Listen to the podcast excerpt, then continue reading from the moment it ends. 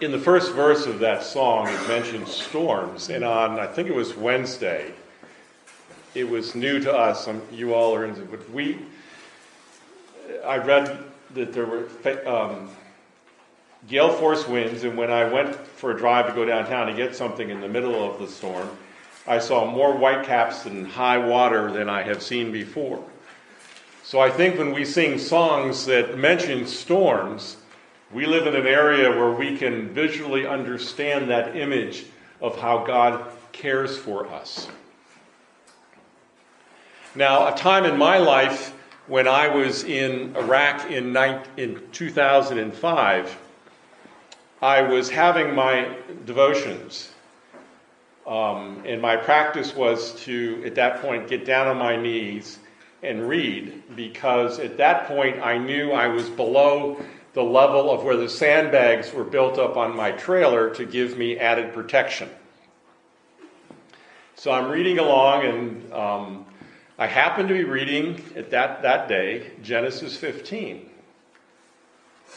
Then all of a sudden, because you don't get warning for these things, a what we called a small rocket landed 12 feet from my trailer and exploded.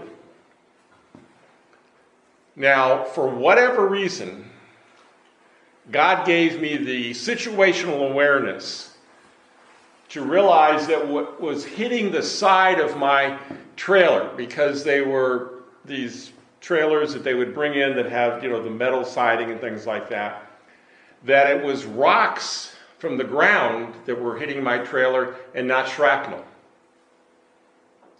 And when they came and they examined it, it was like so many of the rockets that came in every day into the place where we were. It wasn't necessarily a dud because it, it had landed.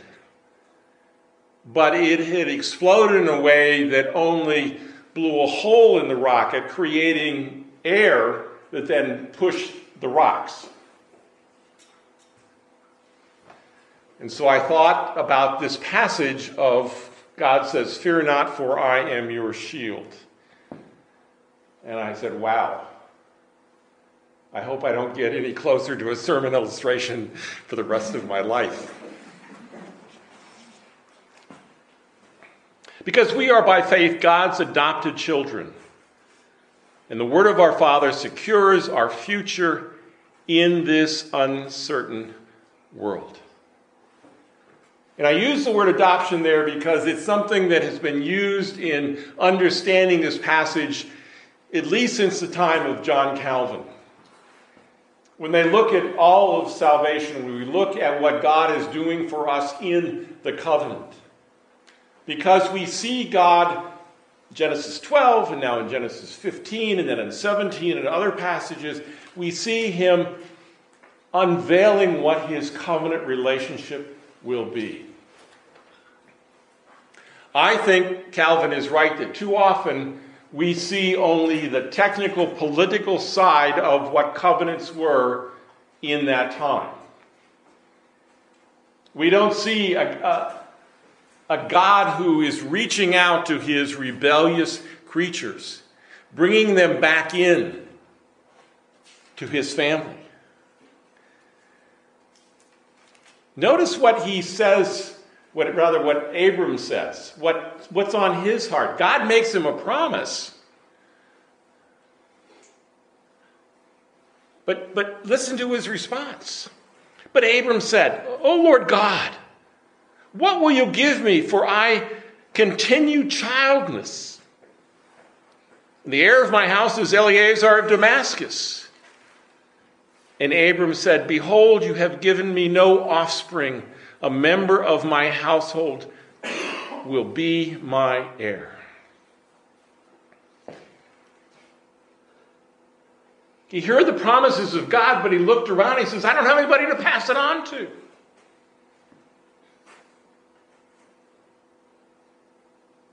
Who do I pass this blessing on to when I have no children? And see, that's part of the story of why his wife Sarai keeps getting mentioned because it seems like she's the one to blame because she's childless. After all, it was Eve. But what does God do in this passage? He comes back in a very wonderful way to say, No, you are going to have children. Just because you're old. And see, when I look at the age of Abraham in these passages, I have great hope for reaching people of my generation and older generations. That old people can be changed by the Word of God, by the Spirit of God, as much as young people can be changed. But in this passage, the idea of God becoming our Father, and then He gives us children, He gives Abraham children to pass on the blessing. Because it's not just to pass on the wealth, to pass on the control. But we, like Abraham, Abram, live in an uncertain world. I'll be honest, sometimes I just turn the television off. I stopped looking at my news feeds because it was like, you have got to be kidding, God. What kind of a world are we living in? There are people who are facing earthquakes, tsunamis, people who are facing famine, people who are facing political uncertainty, economic uncertainty. There are people in authority that are trying to figure out how do we pay for the things we need to give to our people.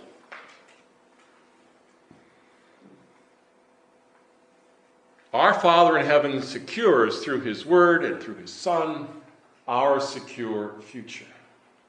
Doesn't mean it's going to be easy. See, that certainty starts off in this uncertain world that the Lord proclaims His Word. If you look at the beginning of chapter 15, verse 1, after these things, the word of the Lord came to Abram. That phrase, the word of the Lord came to, is something that will be repeated again and again and again in the Old Testament. That God was a God who revealed himself, that the word of God came to people. It came through visions and angels it came in trances. But God would speak. God would communicate. And we need to realize and remember that whenever we proclaim the gospel, whenever we come to worship, that we use the words that God has given to us. He is there and He is not silent, as Francis Schaeffer said. That when we ask people to believe in Jesus Christ, we are asking them to believe in the person of Jesus Christ and the message that comes through the written word of God. We have these phrases that we use to describe what God does here.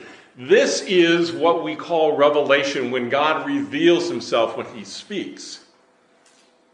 Inspiration is when Moses then is able to write it down because we have to remember this is not an autobiography. Abram is not writing down his story. This is Moses. So we look at the layers. We look at what is happening in the narrative in, Abram's life. But we also have to remember that God, through Moses, is writing this down for the people of his generation, those slaves that are going to be freed, that are going to go form a nation, that God's covenant is being fulfilled. The word of the Lord came. And see, that is one of the biggest questions today in for Christians and culture is most people don't believe that God's word has come. They may be willing to say, well, maybe Jesus came, but we're not sure what Jesus is. How are we sure who Jesus is? We're sure because of the Word of God, because of the written Word of God, who Jesus Christ is. I remember as fumbling and as inexperienced as I was in the eighth grade when I shared the gospel with a young girl in study hall. That what I had to give to her wasn't intellectual arguments, wasn't the wisdom of the world, but it was a few verses. I've often wondered whatever happened to that young girl who was somebody my age, obviously, probably a grandmother and all the things that come with age, but I wonder. I want to give you a passage of scripture again from Romans, from Romans 15, verse 4, where Paul writes For whatever was written in former days was written for our instruction, that through endurance and through the encouragement of scriptures we might have hope. Why do we have the Old Testament? Why do we have the Bible? So we would have hope. So we would not despair. Because if you let the, the news, as opposed to the good news, lighten up your life, you are going to lose hope. But here, in this passage, Whatever was written in the former days was written for our instruction. Are we open to be instructed? Are we open to be taught by the Word of God? And in those days when we do not have hope, we can go back to the Word of God to get our hope. How many people are just giving up and turning inward and today it's so easy to turn inward. You just turn on your screen and you have your own little bubble world. All you see is what you want to see. But these things are written so that we would be instructed and we would have hope. Now, in our world, the Lord says, Fear not, and secures our future as our reward when He adopts us. Now I took those words, Fear not, Abram, I am your shield, your reward shall be very great, very seriously on that day when that rocket landed outside of where I was living. But as I began to look at both the passage and the message, there are two things that I, I saw. One is Chapter 15 comes after chapter 14. What is chapter 14? Chapter 14 is about Abram going out to rescue Lot and a whole bunch of other people. About this migrant shepherd going up against four urban kings. And this is how we know that he had about a thousand people in his clan he was able to field 318 trained men for war. You give each one of those a wife, you give each one of those a child, and you're almost at a thousand, aren't you? He took his men, he divided them, did what we would come become known as the pincer movement, attacked from both sides, won.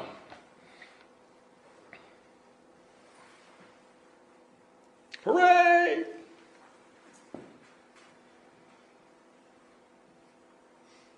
He knew that by winning that battle, he had made a lot of enemies because he was the outsider. He was the migrant shepherd. He wasn't one of those city kings that had all kinds of connections.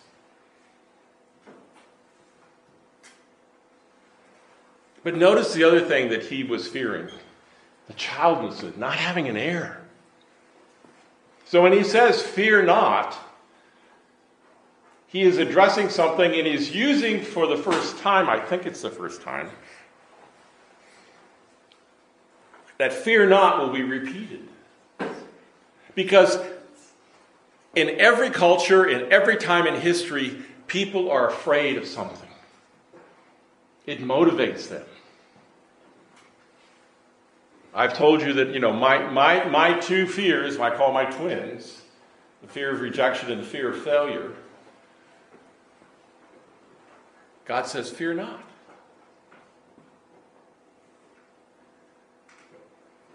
See, today we've already talked about two things that are so practical in people's lives. We are to give hope through the Word of God, and we are not to be afraid. How many people, young and old, become anxious, become fearful, that we can speak the Word of God to and begin to show them, fear not, for I am your shield. Now, I asked the question, because I'm in the military, I said, okay, what did Abraham's shield, what would that look like to him? And then Moses, in writing it, what would it look like to the people Moses wrote to?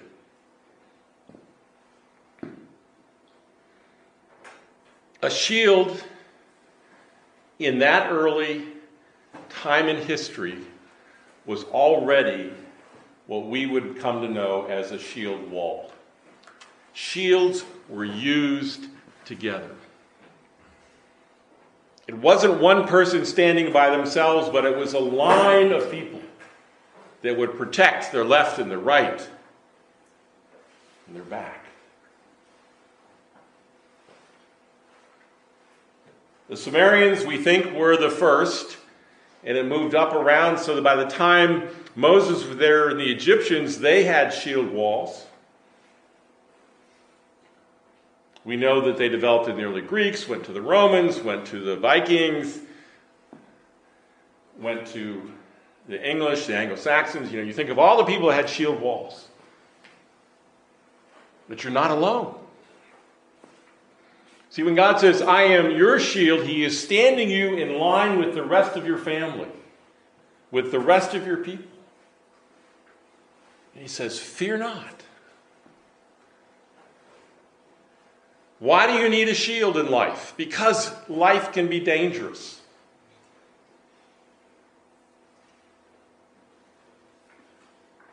You know, I tell people I hope that none of your children or grandchildren have to go to war. But I know that some will.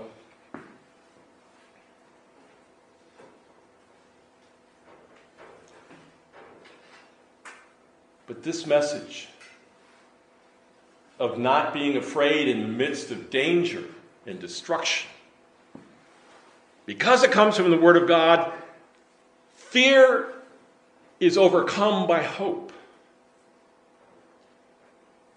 So, whether you're someone who is facing retirement and you wonder, do I have enough money?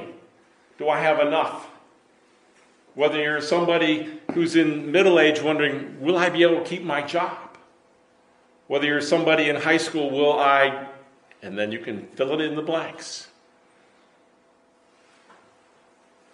But to remember as Christians that God says, Fear not, for I am. Notice that personal relationship.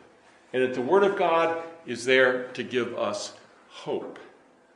Now, the next part is the part that, I will be honest, English Bibles have a hard time translating and communicating what God is saying.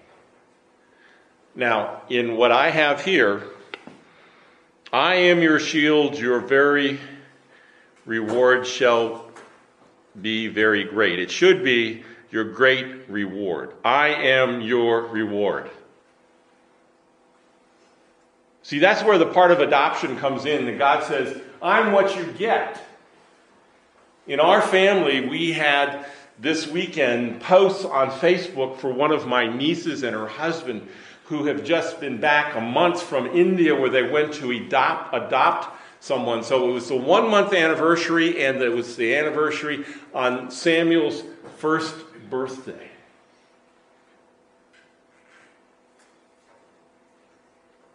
See, what he got was parents. I'm your very great reward. It's not in the end, is that your reward is that you have a parent, that you have someone who loves you. Here it is, you have a God who loves you and is committed to you, and we'll demonstrate that next week. Um, I hope we have Sunday school because next week is kind of bloody in the text of God proving how much He loves us. We'll get to that.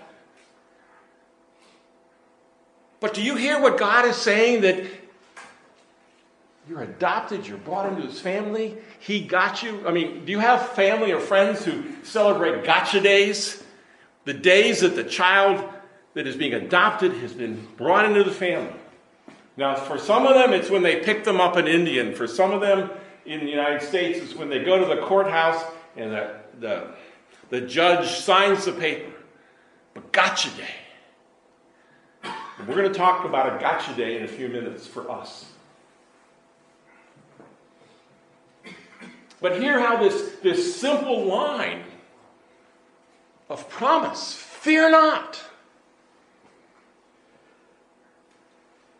How do you communicate that to people who live in a culture that promotes fear?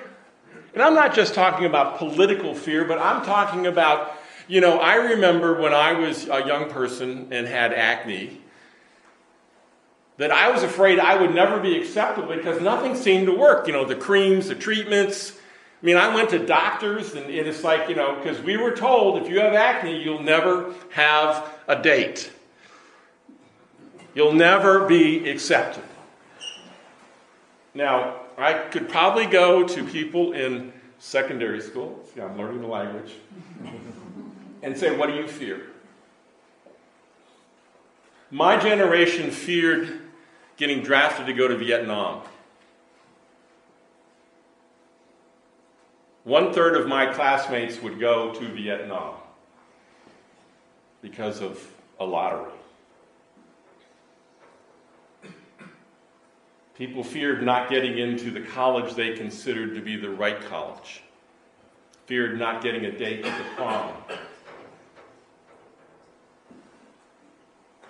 I don't remember ever hearing a pastor talk about this passage and saying, Fear not.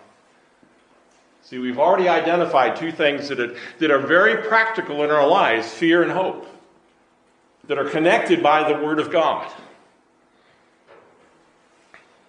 Now, you know, God's the creator. Remember, he, he made the sun, the moon, the stars, He blessed them. So, what does God do to Abram? He says, Go out and look at the stars. You can see some of them, you can't see all of them.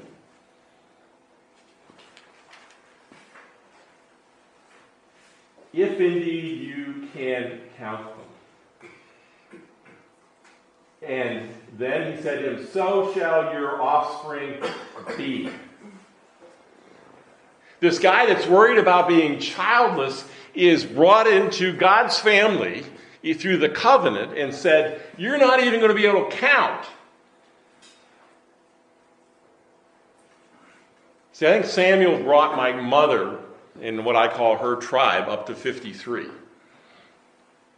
You know, that's four kids, then their kids, and whatever. So now we're coming up to the last part. We respond with transforming faith when the Lord speaks a promise. Abram believed the Lord, and he credited to him his righteousness. That's what I call the gotcha day. This is when God records what happened in Abraham's life and heart. Abram believed. Do, you understand how this verse will affect the rest of history. Because, it, see, it's showing to those slaves that it's not about status, it's not about money. Ultimately, it's not about family, it's do you believe the Lord? Do you believe that He is a revelatory? Do you believe what He said? And this is something that I found out when I was in Iraq and doing my thing when it says he credited to him, do you know how sophisticated the Sumerian accounting system was? They knew how to move value from one place to another. They could keep track because what Ur basically was was a trading center where you'd bring in these pots full of of grain and you trade them for pots full of oil or pots full of something else, you move value from one customer to another. So when this sentence is written and he credited it, he understands ultimately for us the value of Christ is transferred to us and our sins are transferred to him, credited. That he uses a marketplace, an economic word, to help us understand our salvation. And then he brings in this awesome word credited to him as righteousness. See, we know that all our righteousness are filthy rags. Remember what we read from Jeremiah about how deceitful our heart is? That we fool ourselves, we deny things, but yet Christ's righteousness is able to come to us. Now, I am struck in Scripture how a passage like Genesis 12 last week could be interpreted by a passage in Galatians, and this week, the passage in Genesis 16, no 15, is interpreted by what we read from Romans 4. I want to read it again. For if Abraham was justified by works, he has something to boast about, but not before God. For what does Scripture say? Abraham believed God, and it was counted to him as righteousness. Is this blessing then only for the circumcised, or also for the uncircumcised? For we say that faith was counted to Abraham as righteousness. No unbelief made him waver concerning the promise of God but he grew strong in his faith as he gave glory to God, fully convinced that God was able to do more than he had promised. That is why his faith was counted to him as righteousness. By the words it was counted to him were not written for his sake alone, but for ours. It will be counted to us who believe in him, who raised him from the dead, our Lord Jesus who was delivered up for our trespasses and raised for our justification.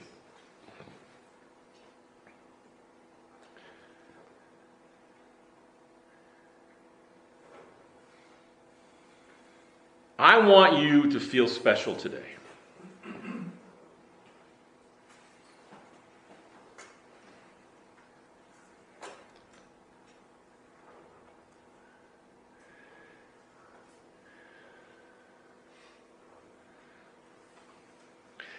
When it says, But the words that it was counted to him were not written for his sake alone, but for ours also.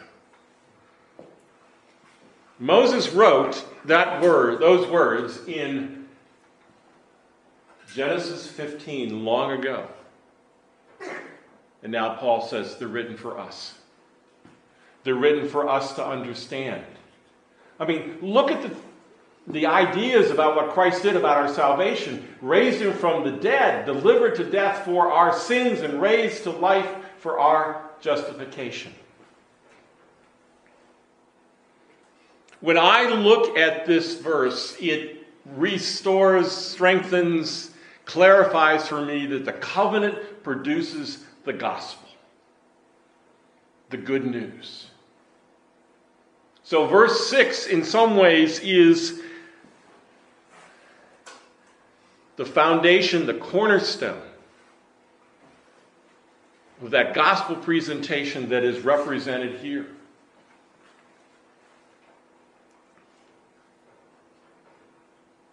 Now, what I want to do in this service is I want to offer anybody who has questions, concerns, doubts,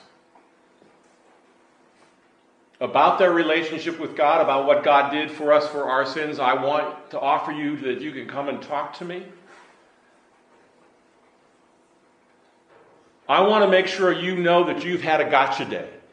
That you've had a day when verse 6 is true of you. You could put your name there and say, Believe the Lord, and He credited to Him as righteousness. That you have that gotcha day when God got you. When you heard the truth, when you heard the Word of God, when you can say, that he was raised from the dead for my sins. He was delivered up for my trespass and raised for my justification. Do you see how the twin acts of God, you know, when you look at the catechism, justification is an act of God's free grace. Adoption is an act of God's free grace. They're the twin flip sides of the same coin of faith. This passage introduces us, interestingly enough to me, to justification through adoption.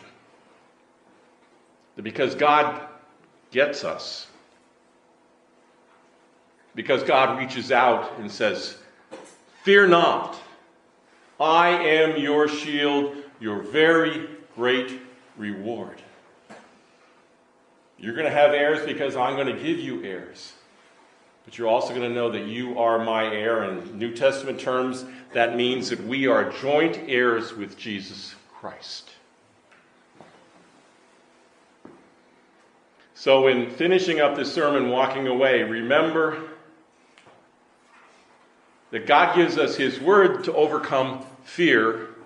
His Word contains the promises that He's our shield, our reward, and that through faith He will credit Christ's righteousness to your life and your sins to His cross. Let us pray.